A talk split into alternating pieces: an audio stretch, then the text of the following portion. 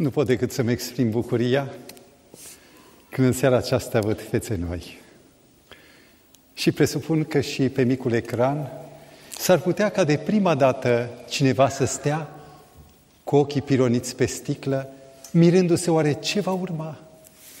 Dragii mei, tema de astăzi, subiectul este absolut comun și îl interesează și pe copil și pe bătrân. Subiectul este răspunsul la întrebarea cum pot scăpa de gheara morții. A apărut o religie nouă. Se numește cultul lui Santa Muerte.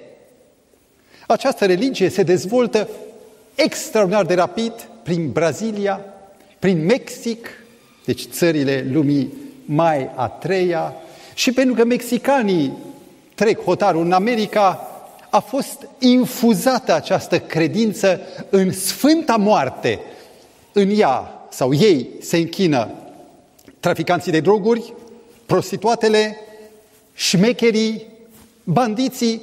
Nu cere nici pocăință, nici mărturisire. Santa Muerte cere să bei, să fumezi iarbă în cinstea ei și atâta tot. Și ea te ocrotește. Până și în momentul acesta, în Los Angeles există deja cincisprezece congregații de închinători la Santa Muerte, la Sfânta Moarte. Și întrebarea este cum de oamenii, în loc să uite de moarte, i-au ridicat chiar un piedestal de sfântă, de divinitate. Știți de ce? Exact din același motiv pentru care uh, comercianții și industriașii din sudul Italiei cotizează la mafia. Se tem de ea. Și pentru că se tem, mai bine vor să se pună uh, bine cu mafia. Știați, dragii mei, am, am avut o mătușă, nu mai este. Ea spunea, avea vreo optzeci și patru, când mama o întreba, tu te-ai gândit la moarte? Te rog, nu vorbi că poate nu mor. Să știți că treizeci și cinci la sută din oameni, este o treime din populația lumii, din cele șapte miliarde, refuză măcar să se gândească la moarte. Și toți trăiesc acum, inclusiv noi, cei de aici, cei de acasă, ca și când suntem încastrați în veșnicie. Nu-i așa? Facem planuri, un an, zece ani, cincizeci de ani, o sută de ani și dacă am avea puțin curaj, ne-am gândit și la o mie. În o mie nouă sute șaizeci și șapte a murit Dumnezeul Chinei, Mao Tse-dung. El însă a lăsat cu limbă de moarte câteva uh, rânduieli și a spus că neapărat să rămână, n-are voie să piară din conștiința oamenilor și din văzul lumii. Și pentru că a dat rânduieli și sfaturi, Comitetul Central al Partidului Chinez le-a aplicat în tocmai. A chemat un medic, un medic celebru, și a spus, păstrează-l pe veci. Cum? Nu ne interesează, vom veni peste câteva zile, două, trei zile, să-l expunem să fie perfect. Omul săracul cu ajutorul lui a pompat douăzeci și doi de litri de formol în el până când spune că s-a umflat ca un animal tăiat de ignat. Îi spune că urechile au stat perpendicular pe craniu, gâtul era cât capul, a trebuit să-i taie haina în spate și spune că prin pori ieșea doar formol. După ce l-au expus, spune că i-a tăiat haina în spate și l-au coprit cu partidul roșu, cu steagul roșu al partidului. Și în cele din urmă spun că după câtva timp se vedea că se strică, că nu poate rezista în ciuda a ceea ce s-a pompat în el. Și atunci au venit cu soluția, facem unul de ceară. Când a fost gata modelul de ceară, nici medicul n-a știut care e Mao Tse-dung. Și oamenii continuă să se închine sau să vină să viziteze o mumie de ceară. De ce a vrut Mao și alții să fie conservat? Pentru că ne, ne groază, ne temem de moarte și mai degrabă nu de moarte. Vlahuță scria, ci de veșnicia ei. Eu aș adăuga de necunoscutul ei. Ce e cu moartea? Oamenii cred că e vorba de iaduri, de cazane, de straturi, de chinuitori, monștri, draci. Nu credeți că este legitim ca oamenii să caute, să găsească un răspuns, o deslegare la misterul morții? Bravo lui! A fost un tip numit Thomas Bradford. Tipul, un american, la patruzeci și ceva de ani, în o mie nouă sute douăzeci și unu a fost primul care a spus: eu voi avea numele în enciclopedii pentru că am deslegat pur și simplu taina misterul morții. Era spiritist. El practica seansuri și a hotărât să-și găsească mai întâi un corespondent. A dat anunț în New York Times: caut medium expert care să comunice cu mine după ce trec hotarul. S-a prezentat o domnișoară și a spus: facem probe, da, e bună. A intrat în apartamentul lui, a încuiat ușa, a dat drumul la gaz și a murit. Și Duduia aștepta. După șapte zile au întrebat-o cei de la New York Times care au dat anunțul: ce-i cu, ce zice de dincolo? Și a spus: martorul tace. N-a reușit experimentul. Ați auzit de Sir Oliver Lodge? A fost un mare savant. El a fost însă și prins în voga spiritistă și în o mie nouă sute patruzeci a produs așa numitul test postum, care consta în, într-un pachet sigilat în care existau șapte plicuri diferite, fiecare având un cifru. În plicuri nu scria mesajul, ci acolo erau doar niște chei. De exemplu, chei ca să reamintească spiritului la ce s-a gândit el atunci. De exemplu, mă gândesc la un număr cu cinci cifre care are legătură cu două mii opt sute unu și care este de fapt un factor al lui. Vă dați seama că niciun medium nu putea gândi sau bănui de la el la ce-o fi avut el în gând. S-a realizat uh, comisia, comisia postumă a experimentului postum Sir Oliver Lodge. Rezultatul? Au deschis plicurile, au invitat Duhul și au plecat unul câte unul, lăsând în urmă șapte plicuri deschise și hârtia. Al treilea, care a încercat să penetreze dincolo de impenetrabilul morții, a fost un cercetător, un savant adevărat, Robert Thewlis. Acesta era, a fost, e britanic, a fost președintele Societății de Cercetări Parapsihologice. Încă din o mie nouă sute patruzeci și șase și-a pregătit testul cu atenție ca în momentul trecerii în neființă niște uh, medium experți, spiritiști cu vechime, deci calificați, să poată să îi descifreze mesajul. Și avea două fraze codate. Deși testul a fost pregătit în o mie nouă sute patruzeci și șase, a murit la nouăzeci de ani și abia în optzeci și patru s-a făcut deschiderea lor. Au fost chemați peste o sută de cei mai faimoși spiritiști și rezultatul? Opt au raportat că am luat legătură cu mortul. Și mortul spune că a uitat cifru.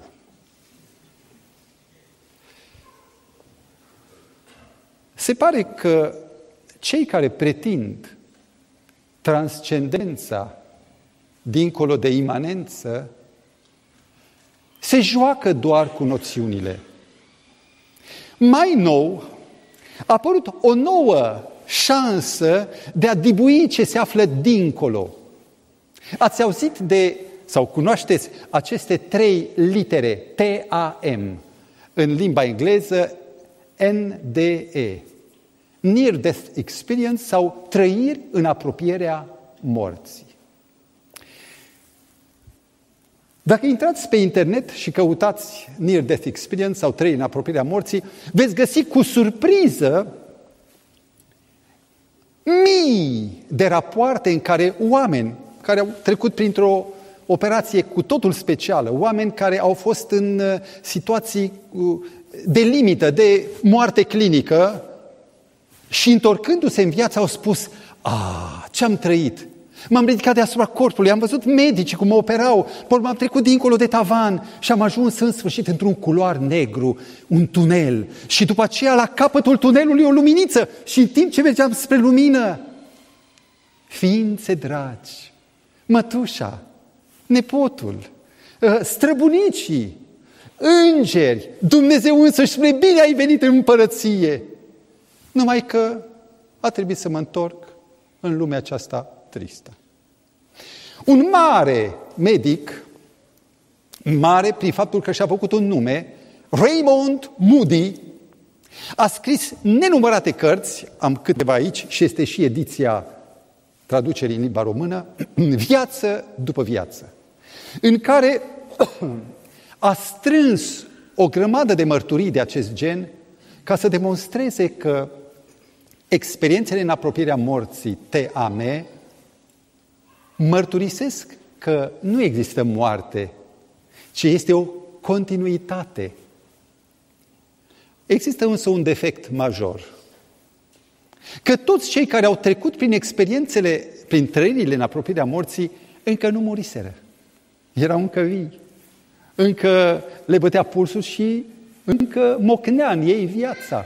Așa că tot ce ei raportează, raportează despre viață, nu despre moarte. Un expert, cel mai mare expert din lume vis-a-vis de uh, substanța ketamină, ketamina este similar cu un hormon, a cercetat toate aceste cazuri și a spus stop. Eu pot să induc în orice om întreg, care nu e în sala de operație, pot să induc trăirii în apropierea morții, administrându-i doar cincizeci de miligrame de ketamină. Și tot el, cât și alții, au demonstrat că atunci când sângele nu mai este oxigenat, când procentul de dioxid de carbon crește teribil în caz de anoxie, creierul secretează niște hormoni foarte similari cu ketamina. Și omul, fiind încă viu, trăiește niște experiențe subiective, exact cum sunt visurile. Vă întreb, ați zburat vreodată? Și că eu am zburat în vis. Adică trăiești în minte ceea ce nu e în realitate. Iar revista New Scientist, în două mii zece, e o ediție actuală, povestește că tot ceea ce văd oamenii, îngeri buni, cei dragi, tunelul, nu sunt decât rezultatul bătrânului dioxid de carbon. Bomba. Marele Raymond Moody a publicat în două mii unu încă o carte, The Last Laugh, Ultimul hohot, în care el declară răspicat: nu mai cred că trăirile în apropierea morții confirmă continuitatea vieții și a sufletului. Ei bine, și totuși cei dincolo. Un uh, caz petrecut în o mie nouă sute optzeci și opt relatează istoria unui ceferist, am greșit, nu e r, cefepist, căi ferate poloneze, pe nume Jan Grzebski, și anume care nouăsprezece ani a trăit o stare intermediară. În momentul în care căuta să, să cupleze niște vagoane, a fost prins între craniul afectat grav, l-au dus la spital, l-au pus pe aparate, inima mergea, dar creierul era moarte cerebrală. L-au ținut o săptămână, o lună, Până când au spus, doamna Gertruda, nevastă sa, e mort. E legumă, nu mai merge. Îl decuplăm și a spus, vă rog, nu, e soțul meu, voi avea grijă de el. Și femeia aceasta l-a luat acasă și l-a îngrijit nouăsprezece ani. Ce suflet de soție! Și mare a fost mirarea ei când, într-o zi, ochii lui o fixează, zâmbește. După nouăsprezece ani de moarte, moarte cerebrală, el se trezește. Gertruda, cine, cum de-ai îmbătrânit? El rămăsese cu nouăsprezece ani în urmă, săracul. Se uită pe geam, e o altă lume, unde suntem? Tot în Polonia, dar a venit Revoluția, hei, hei, au trecut ăia. Omul s-a trezit exact cu mintea clipei în care a adormit. Oameni buni, tare aș vrea să întreb eu pe cineva. Așa, Grzebski este plecat, este în Polonia. Cum aș putea să știu ce trăiește realmente un om care s-a aflat în moarte? Vreau să vă dau un reportaj foarte interesant, pentru că este un reportaj petrecut aici. Este vorba de comisarul șef la data aceea, Nedelcu Adrian, care a trecut prin un accident zdrobitor. Urmăriți-l! Adrian Nedelcu este un om fericit pentru că Dumnezeu l-a scăpat de la moarte. Într-o zi mohorâtă de iarnă, în anul două mii cinci, a fost implicat într-un grav accident de circulație. Traficul greu din București și condițiile meteo nefavorabile au condus către ceea ce a schimbat pentru totdeauna viața lui Adrian, constituind experiența definitorie a existenței sale. La un semafor a fost roșu, a intrat pe culoarea portocalie, după semafor, nu știu, câteva secunde, am prins, un, am prins o acvaplanare. Mașina s-a oprit direct în stâlp, dar s-a oprit pe partea dreaptă și toată part, partea dreaptă a mașinii a venit către mine. Nu mai știu. Polițiștii, pompierii și medicii veniți la fața locului erau convinși că Adrian nu a supraviețuit. Intervenția medicilor a continuat în sala de operații, însă aici pronosticul era unul negativ. În actele medicale și în rapoartele poliției, șoferul autoturismului implicat în accident era declarat mort.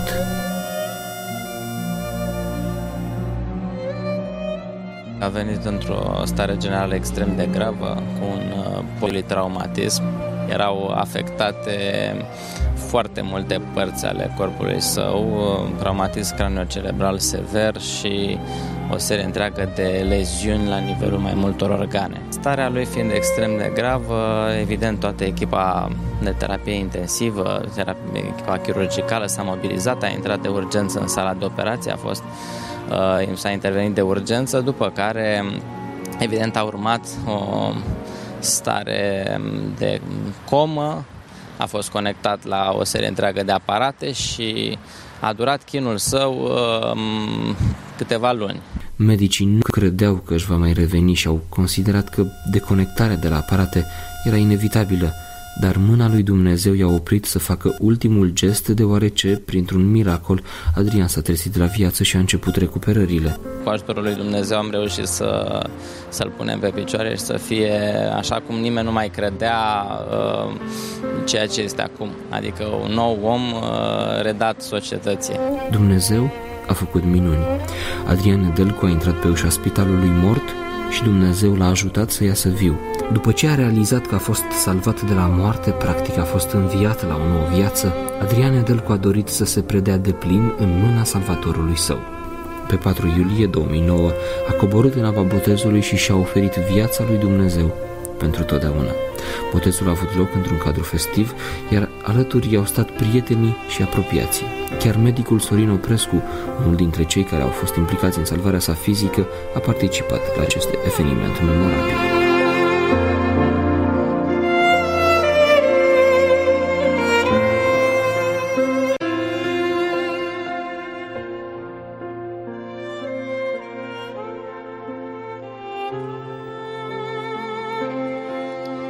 Dragii mei, aici se încheie un reportaj al unui eveniment trecut. Aș vrea să înviu, să înviez trecutul și vreau să-l invit pe Adrian Nedelcu lângă mine. Înviat dintre morți. Domnule inspector superior la ANAF, spuneți-mi când s-a întâmplat acest eveniment? În anul două mii cinci, în ziua de douăzeci și unu februarie. Am înțeles că între timp s-a și decuplat, s-au decuplat aparatele, e adevărat? Da. Aici este partea cea mai incredibilă, că la un timp nedefinit, nicăieri nu se spune cât. După ce aparatele au fost decuplate, cineva a zis, ia să încerc. Cum vă explicați minunea întoarcerii în viață? Nu eram pregătit să mor. Cineva se ruga pentru dumneavoastră? Le mulțumesc tuturor. Mare parte am și cunoscut-o. Mama și restul prietenilor. Mulțumesc din suflet. Spune-mi, te rog, ce ai trăit în momentul în care ai stat săptămâni de zile în neființă? Ai văzut tunelul? Au venit îngeri la tine? Absolut nimic. Absolut nimic. Și când te-ai trezit, ce gânduri ai avut? Dacă poți să-ți amintești, poate e o întrebare prea grea. Am început să mișc membrele inferioare și mi-am dat seama că e posibil să mai trăiesc. Îți mulțumesc din suflet, Adrian, mulțumesc că ai venit să ne onorezi. Îți doresc în continuare să mergi cu această bucurie a celui care a gustat iubirea lui Dumnezeu manifestată pentru cineva care atunci nu era pregătit să moară. Dumnezeu să fie cu dumneavoastră. Dragii mei, un caz concret. Acum mă interesează în mod special altceva. Adrian și Jan Grzebski nu pot să spună nimic. Aș vrea să știu ce spune Sfânta Carte, Biblia, despre moarte. Este adevărat că artiștii joacă popice cu îngeri în cer? Aș vrea să citesc câteva fragmente. În Psalmul treisprezece cu trei scrie: să n-adorm somnul morții. Citez exact, nu pasajul, ci punctual. Apoi, în Evanghelia Sfântă după Ioan, capitolul unsprezece, la capitolul învierii lui Lazar, Mântuitorul spune: Lazar, prietenul nostru, doarme, dar mă duc să-l trezesc din somn. Și Iisus, spune pasajul, vorbea despre moartea lui. În Eclesiastul, la capitolul nouă, versetul cinci, șase și zece, prezint doar o sinteză: cei morți nu mai știu nimic. Dragostea lor de mult a și pierit. Și mai jos, în locuința morților nu mai este nici lucrare, nici chibzuială, nici știință și nici înțelepciune. Ce a trăit Adrian în momentul suspendării sale? Nimic. Nu știe absolut nimic. Și mai departe, Pavel scrie în Epistola Sfântă către Evrei, capitolul nouă, cu versetul douăzeci și șapte, că oamenilor le este rânduit să moară o singură dată și după aceea vine judecata. Nu reîncarnări, nu, nu, nu, nu nici trecere în neființă, ci este un proces exact. Și Mântuitorul spune în Evanghelia după Ioan, capitolul cinci, cu versetele douăzeci și opt și douăzeci și nouă, vine ceasul când toți cei din morminte vor auzi glasul lui și vor ieși afară din ele. Cei ce au făcut binele vor învia pentru viață, iar cei ce au făcut răul vor învia pentru judecată. Auziți, dragii mei, toți! Toți vor învia, indiferent că sunt credincioși sau nu, că cotizează pentru Dumnezeu sau cotizează pentru vrăjmașul sau pentru ei. Și atunci se naște o întrebare care frământă pe omul care are o tradiție, o mentalitate dobândită de la mătuși, unchi, bunici, dar sufletul, sufletul unde e? Să știți că evreii concepeau sufletul ca un compus, în timp ce considerau sufletul ca o entitate în sine, care există prin sine, în timp ce în concepția biblică, ebraică, este un produs. Și în momentul în care suflarea, puterea de viață, Dumnezeu și-o retrage, putere pe care o are și animalul și planta, rămâne trupul. Compusul se dezagregă, sufletul încetează să existe. Ideea nemuririi sufletului, ideea unui suflet care transcende clipa morții, nu vine de la Dumnezeu. Dar Dumnezeu nu ne-a lăsat în întuneric. În Geneza, capitolul trei, cu versetul patru, este scris foarte clar. Atunci șarpele a zis femeii, hotărât că nu veți muri, ci veți fi ca Dumnezeu. Teza nemuririi este prima minciună pe care șarpele cel vechi, numit diavolul și satana, acela care înșală întreaga lume, am citit noi zilele trecute, a servit-o omenirii.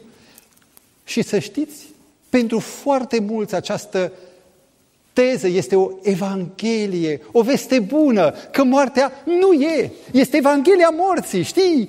Nu mor, de fapt continui.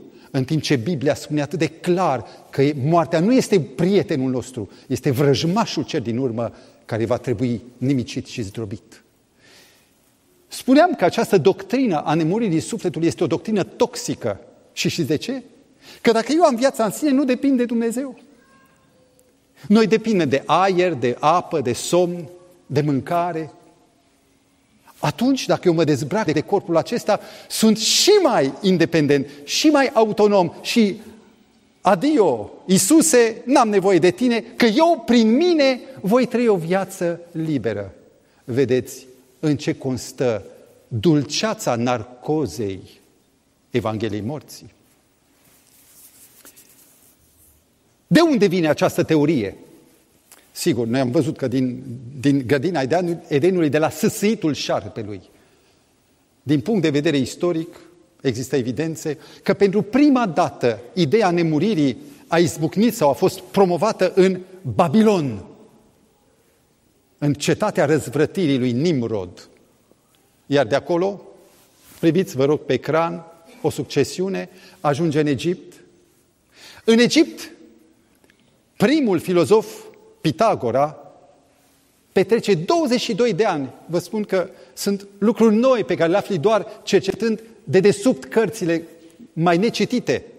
Pitagora, douăzeci și doi de ani stă și învață ucenicia magiei, după care Socrate stă cincisprezece ani în Egipt și de acolo învață. Iar uh, ucenicul lui Socrate, pe nume Platon, unsprezece ani. Și iată cum filozofia greacă, care a creat cultura europeană, în care există noxa aceasta a nemuririi sufletului, ajunge să infuzeze și iudaismul și uh, creștinismul.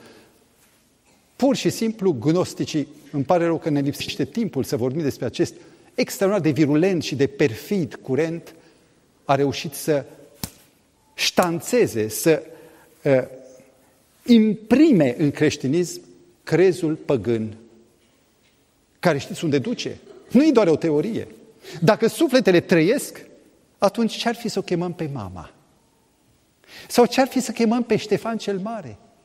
Și să știți că el vine, el sau altcineva. Spiritismul este capodopera satanei, în care, vă spun, dacă aș avea ceva mai mult talent, aș putea imita pe toți cei care sunteți aici, cu o voce diferită. Și v-aș spune, pentru că eu trăiesc uh, ca înger, nu în condițiile acestea, să vă spun și ce ați mâncat ieri. Și spiritismul înșală lumea.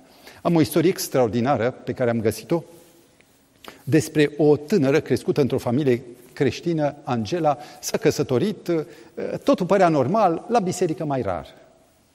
Însă a întâlnit o prietenă care a introdus-o în tarot. Este un joc de cărți prin care ajungi să comunici tu cu cineva. Și a văzut că totul se leagă inteligent. Apoi a mers mai departe, a întâlnit o vrăjitoare cu brevet pe Corin. Și aceasta a spus, draga mea, tu ai talent, ai capacități deosebite, tu ai putea să fii un mediu excelent. Și a început contactul cu rudele dragi, dar erau rudele ei. Și a înțeles că ceea ce a crezut până atunci despre Isus și creștinism e totul o poveste, o farsă. Cu timpul, Angela ajunge să fie teleghidată de aceste rude dragi ale ei. Îi se spune cu ce pastă să se spele pe dinți, cum să-și lege uh, baticul sau nu. Deci este o, un, dacă vrei, un roboțel. Pe șase octombrie o mie nouă sute nouăzeci și nouă, mama ei, care tot timpul era îngrozită de drumul pe care a apucat-o, o sună. De obicei o tampona și spune, mamă, nu vorbi despre asta, tu știi cine sunt, încheie. De data asta mama nu, nu încheie și spune, Angela, eu mă rog, spune sângele lui Iisus Hristos, el poate să te elibereze. Termină, mamă, sângele lui Iisus. Și mama repetă puterea care a biruit iadul, sângele lui Iisus. În momentul acela, statuia zeiței Gaia, că avea tot felul de uh, idoli, a început să se roșească. Au apărut rudele ei dragi, adică fantomele acestea, spunând, închide telefonul, în panică, închide. Și atunci, văzând această panică, deodată îi vine gândul, m-am ușelat, am crezut o minciună. Mama îi striga, Angela, repetă numele lui Iisus, sângele lui. Încep să zboară prin camere, obiecte prin cameră. Începe să se răscolească casa. Și în fața acestei demonstrații de teamă, în fața sângelui lui Iisus, ea cade în genunchi și spune, Iisuse, iartă-mă. Și în clipa aceea, rudele se transformă în ceea ce erau de fapt, în demoni. Ea cade la pământ, strigă în continuare numele și sângele și deodată, după un timp, se lasă întunericul. Când se trezește, când se ridică, apucă statuia Gaia și o fărâmă pe lespezile din curte. Dragii mei, noi trăim pe pământ. Noi suntem între moarte și înviere. Ceea ce avem noi acum cert este crucea mea. Aici zac eu. Nimeni nu poate să scape de această cruce. Însă avem o extraordinară speranță, și anume speranța învierii. Spuneți-mi, e certitudine? Putem să credem, să fim siguri că există revenire din moarte, că există reversibilitate? Știți ce spune Pavel în întâi Corinteni cincisprezece, cu versetul paisprezece la nouă? Ascultați. Dacă n-a înviat Hristos, credința noastră este zadarnică, suntem încă în păcatele noastre și suntem cei mai nenorociți dintre oameni. Ori eu cred că avem tot dreptul și datoria să știm că Hristos a înviat sau este un baz. Vreți, dragii mei? Atunci fac o mini-introducere acestui calup, acestei etape, și am să vă prezint unul din filmele care a bulversat, mai ales generația tânără, filmul Zeitgeist. Este o, o ecranizare, să zicem noi, o peliculă în două volume, în care în primul pur și simplu zdrobește chipul lui Iisus și învierea. Părerea lui este că Hristos este doar Mântuitorul, o reproducere, o resintetizare a miturilor din vechime. Și pe unde a trecut și Horus, Atis, Krishna, Buddha, Dionisos, este el care îi îmbracă pe toți. Eu vreau să știu dacă cu adevărat mormântul e gol, dacă Hristos a înviat cu adevărat sau nu. Ei bine, am să vă sintetizez raportul Evangheliilor în cursul ultimelor ore ale vieții Domnului Hristos, până la mormânt și dincolo. Joi noapte, spre vineri în zori, Mântuitorul este turmentat de păcatul lumii în Ghețimani. Sudoare de sânge îi iese prin pori. Un înger îl întremează că ar fi murit acolo, dacă n-ar fi intervenit mâna lui Dumnezeu să-i ușureze povara păcatului meu și al vostru. Vine trădătorul, e dat în mâinile iudeilor și aceștia îl judecă, dar și îl bat. E biciuit. Apoi este luat de romani și biciuit de romani, cu cnutul roman. Nu știu dacă știți ce era cnutul. Era, erau niște curele cu niște oase de plumb care sfârtecau pielea și țesutul. Apoi este dus la răstignire și moare prin asfixiere. Un soldat îi străpunge coasta și din coastă iese semnul morții clinice, sânge și limfă, apă, zice Ioan. Apoi e dus într-o grădină unde cei care l-au iubit îl îmbălsămează, îl învelesc, îl depun apoi în mormântul nou în care n-a mai fost nimeni depus. treizeci și șase de ore stă imobilizat sub cincizeci de litri de smirnă sufocantă. A trecut sabatul, piatra de la mormânt nu putea fi urnită decât de douăzeci de oameni, iar garda romană era atât de alertă încât, de teama conspirației, au și sigilat mormântul. Și în sfârșit, mormântul-i gol. În dimineața învierii, Iisus Hristos înviază. Hristos iese viu din mormânt. Soldații cad jos, sunt toropiți, sunt uluiți. Soldații se, se duc la cei care i-au trimis și raportează îngroziți că a înviat. Se fabrică la repezeală teoria furtului și gata. Dar Hristos apare în cel puțin zece ocazii, la peste cinci sute cincisprezece, aceștia sunt numărați, de martori. Mănâncă cu ei, stă cu ei, dă mărturie că El este. Dragii mei, această relatare istorică a Evangheliilor a fost crezută până în secolul optsprezece, când raționalismul a luat în râs și a început să mistifice istoria falsului. Pentru că timpul este necruțător, n-am să fac decât să punctez, iar dumneavoastră veți citi, vă rog frumos că e mult de spus, veți citi cele cinci teorii în carte. Este vorba de teoria leșinului, cea mai tare dintre teorii, care este atât de subțire și de străvezie și de inconsistentă, că mă mir cum de e cea mai credibilă dintre toate. A doua este teoria conspirației, în care ucenicii au furat un trup. Nu pot să intru în detalii, dar veți citi în carte, pentru că acolo este explicat bogat. A treia teorie este teoria halucinației, ci că ar fi avut toți o viziune. Atenție, halucinațiile sunt evenimente foarte scurte și individuale, nu de masă. Spunea un comentator că dacă toți ar fi avut aceeași halucinație, ar fi fost un miracol mai mare decât învierea.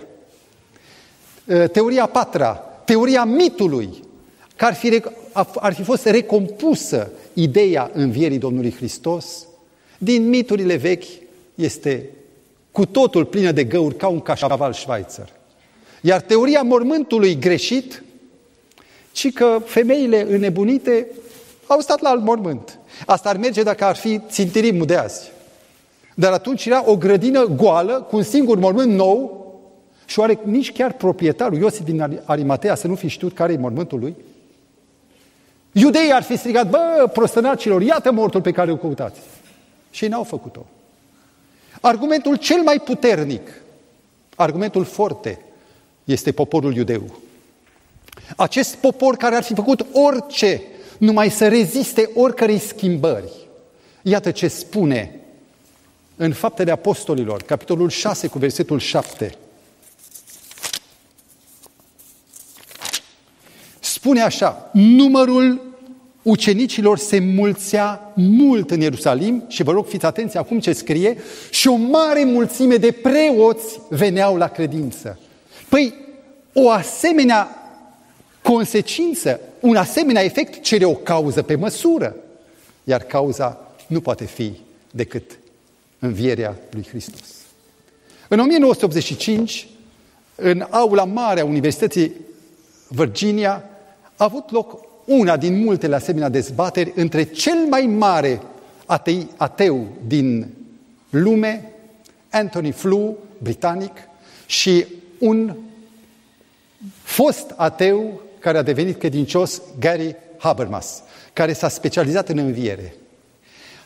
Înainte de a începe dezbaterea, au fost trei mii de participanți, umplând și culoarele. Au fost două jurii, un juriu de filozofi, cinci filozofi, și un juriu de judecători, toți experți, erau oameni cu nume. Trebuiau să arbitreze cine are dreptate. După cele trei ore, două ore jumate, trei de dezbateri, deliberarea a fost aceasta. Patru filozofi au recunoscut autenticitatea învierii, unul a fost indecis. Iar dintre judecători, trei au dat dreptate lui Habermas, doi lui Anthony Flew. Dragii mei, orice om cu mintea întreagă nu poate, până și un, un mare rabin evreu, cartea lui se găs, s-a găsit chiar într-una din aeroport, într-unul din aeroporturile internaționale, rabinul Pinchas Lapide. Știți ce a spus el? Trebuie să acceptăm că Dumnezeu l-a înviat așa cum a înviat cu al, pe alții în Vechiul Testament. Și acum vine întrebarea. De ce astăzi nu există înviere? Dacă în timpul Domnului au fost învieri, ehe, am să vă spun de ce. Noi am ajuns atât de sofisticați și atât de complicați încât noi gândim totul rațional și material. În Nepal, de exemplu, unde oamenii sunt foarte credincioși, simpli, în cincizeci de ani, numărul creștinilor a ajuns la jumătate de milion. Și spune cel care a verificat situația că optzeci la sută dintre acești foști păgâni deveniți creștini au venit prin miracol de vindecare. Creștinii se rugau pentru ei, aceștia credeau în minuni și minunile s-au produs. Vreau să vă spun experiența unui coleg pastor al meu, îl cheamă Pavel Goia, unii îl cunoașteți personal, și întâmplarea care a avut loc la Oțelul Roșu în septembrie o mie nouă sute nouăzeci și șase. Nu știu dacă cunoașteți Oțelul Roșu, unde se află în zona Hațegului, la depărtare de Caransebeș. Era o zi frumoasă, el tocmai mergea pe șosea, depășise niște mașini, stătea în spatele unui autocamion, când un băiat sărăcuț la minte, care era bun de cerșit, cunoscut, un adolescent de vreo nouăsprezece ani, cunoscut în oraș ca mene-mene, așa îi se spunea, i-a sărit în față, l-a luat cu cincizeci la oră pe bord, l-a aruncat, l-a luat din nou și l-a aruncat, sângele îi curgea din urechi, din nas, era fărâmat, l-a dus repede la spital, la Oțelul, de acolo l-au trimis cu salvarea la Caransebeș. Avea fractură craniană, știți ce e aia? Hemoragie cerebrală, avea două fracturi la coloană, avea fractură de bazin, avea plămânul drept inundat de sânge, două fracturi la mâna dreaptă și fractură la piciorul drept. La un moment dat, vă dați seama, să fii șoferul care ai produs accidentul. Deșirat, omul nu pleacă de acolo, se pune pe genunchi fără rușine în cabinetul doctorului și se roagă. O oră, două, până când doctorul spune, auzi, aparatul a piuit. Exitus. E cuvântul pe care doctorul spune când caput, ai murit. A fost decuplat, îl duce la morgă, gata. Domnul pastor, nu vă mai rugați, că nici Dumnezeu nu-l mai poate învia. Pavel se duce acasă și spune soției, azi nu ne culcăm, ne rugăm la Dumnezeu, strigăm la El. Se face ora nouă, zece, douăsprezece, trei, cinci dimineața, aceștia doi se roagă, Doamne, ai auzit ce a spus doctorul? Că tu n-ai putere. Arată-ți puterea. Și de ce să se spună că pastorul adventist omoară oameni? La ora cinci, dimineața o pace i-a cuprins și s-au retras. Dimineața, în afară de el, care s-a dus drept la spital, dimineața forfătă mare în spital, tot spitalul era acolo jos adunat. Ce e? Când a intrat asistenta la, să nu-i zic morgă, că poate n-aveau morgă, l-au găsit pe mene-mene pe năsălie, șezând. Și spune că vorbea, ce-i cu mine? Dar nu se mai bâlbâia ca înainte, că era bâlbâit. Acum vorbea coerent. Nu se poate, l-au luat, l-au băgat în aparate, l-au verificat din nou, tomograf. Surpriza. Nu mai era fractură de craniu. Nu mai era hemoragia cerebrală. Nu mai erau fracturile la coloană. Nu mai era fractura la bazin și plămânul drept nu mai era deloc inundat. Ce i-a rămas? Fracturile la mână și fractura la piciorul drept. Dom'le, ce e? Cum e? Nu se poate! Răspunsul. Oamenii preferă să creadă că aparatele mint, că dovezile sunt false. Stai, nene, că dacă mințea aparatul, de ce la mână și la picior i-au rămas? Acolo n-a mințit? Preferă mai degrabă orice explicație, chiar și baliverne, decât să creadă că Dumnezeu răspunde la rugăciune. Dragii mei, aici este punctul terminus pentru această cruce care ne terorizează. Este mormântul gol, este certificat că Hristos a înviat. Și ascultați ce spune Mântuitorul meu în Evanghelia după Ioan, capitolul unsprezece, cu versetul douăzeci și cinci. Iisus i-a zis: Eu sunt învierea și viața.